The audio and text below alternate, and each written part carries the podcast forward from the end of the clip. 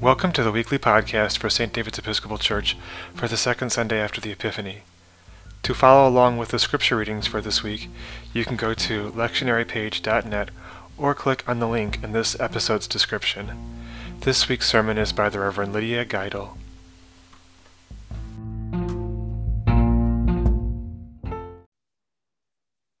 In the name of the Father, the Son, and the Holy Spirit, Mother of us all.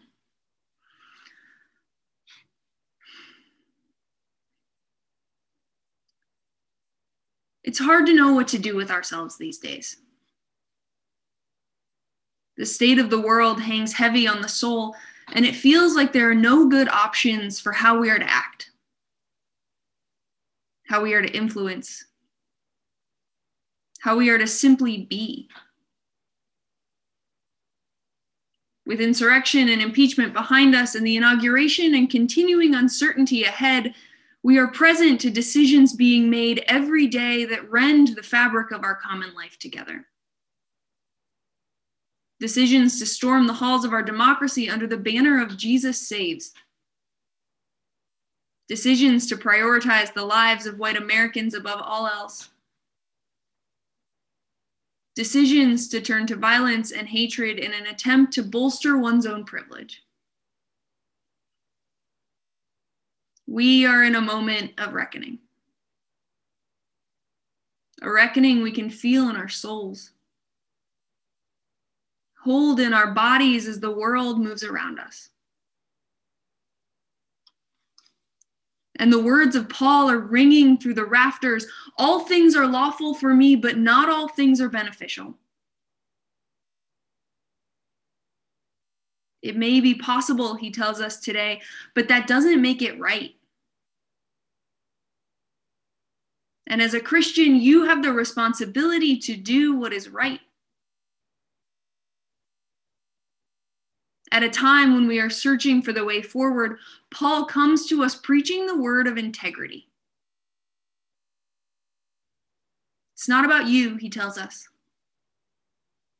it's about God. When we read this section of Paul's first letter to the Christians in Corinth, as a general rule, we see the word prostitute, get all flustered, and decide we know what he's talking about. But in doing so, we miss the point that he's making. The crux of Paul's argument is as salient today as it was 2,000 years ago. We live in a world of choices and freedom. A million decisions, large and small, go into creating a life well lived. As Christians, we are called to make each and every one of those choices within the bounds of our relationship with God. The God revealed to us in Scripture and in our lives among creatures who were also created in God's own image the freedom that comes with our baptism is also a responsibility to live lives of Christian integrity. Paul tells us you are free to do all things, but not all things are good for you.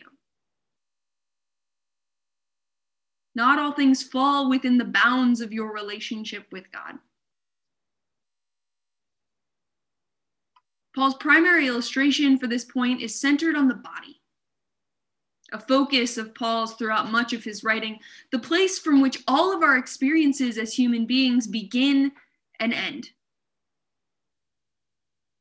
Just as food nourishes and sustains us in our stomachs, so too does God dwell within our very being. Intimately connected to every aspect of our existence, God takes God's place within each detail one with us in our bodies through the Holy Spirit. Christ incarnate. Our whole selves should be given up to God because God is present within our whole selves. But as humans, we falter. We fail to live up to the goodness that created us and the goodness that is a part of us. We make decisions outside of our relationship with God. choices that go against who we are as created in the image and likeness of our indwelling God. For a striking example of this, Paul falls back on the Jewish tradition of condemning what is in the Greek known as porneia, a catch all term for pagan sexual practices deemed by the Jewish people to be immoral. By this rule, Paul condemns the act of sleeping with a prostitute because, in the eyes of the tradition, it is an act of giving a part of yourself away.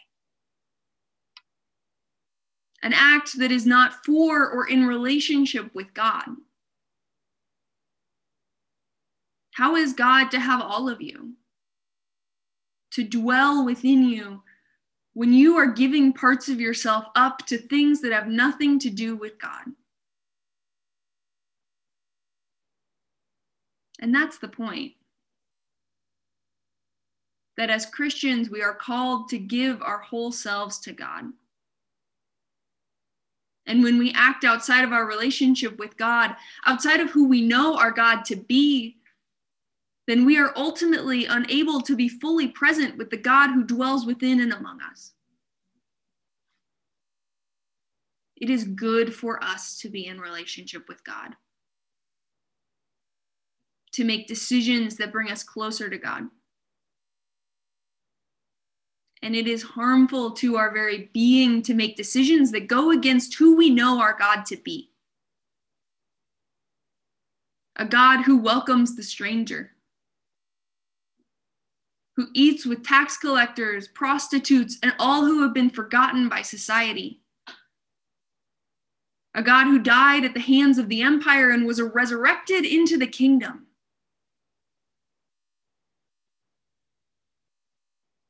Paul's words feel so timely. As a society, we are hungry for integrity. We yearn for moral conviction and the actions to back it up. As a people, we have taken to heart Paul's declaration that all things are available to us in our freedom without letting it sink in that not all things are good for us. We are making decisions to be complicit in acts of violence, to value one life over another, to worship at the altar of capitalism and white supremacy, an altar that is draped in the shroud of justice. With every moment that divides us, we are acting outside of our relationship with God.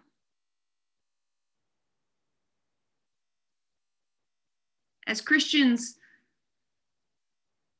we are called to be better, to realize that we are beloved of God and act as if that were the case, to listen to the God who loves and guides us, which we all know is some days harder than it sounds.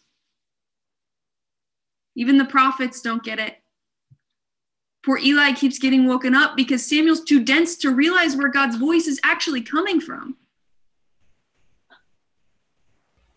Being in relationship is hard work. Relationships with one another, relationships with God. Every moment counts. Every choice matters.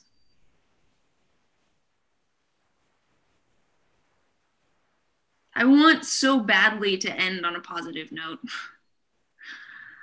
Something to lift us up and carry us through the week. These days, our world doesn't offer us many happy endings. But I feel like this fact alone gives us our charge. Our call to give our whole selves over to the God who dwells within and among us our call to live lives that prioritize God's presence in our existence and in one another. Because that is how God is alive in the world. In every decision made to raise our voices to injustice, to love across lines of difference, and to hold ourselves accountable and our communities accountable to building a better world for each and every one of us. We are being called to be good for each other. But we have to do that alongside our God. Amen.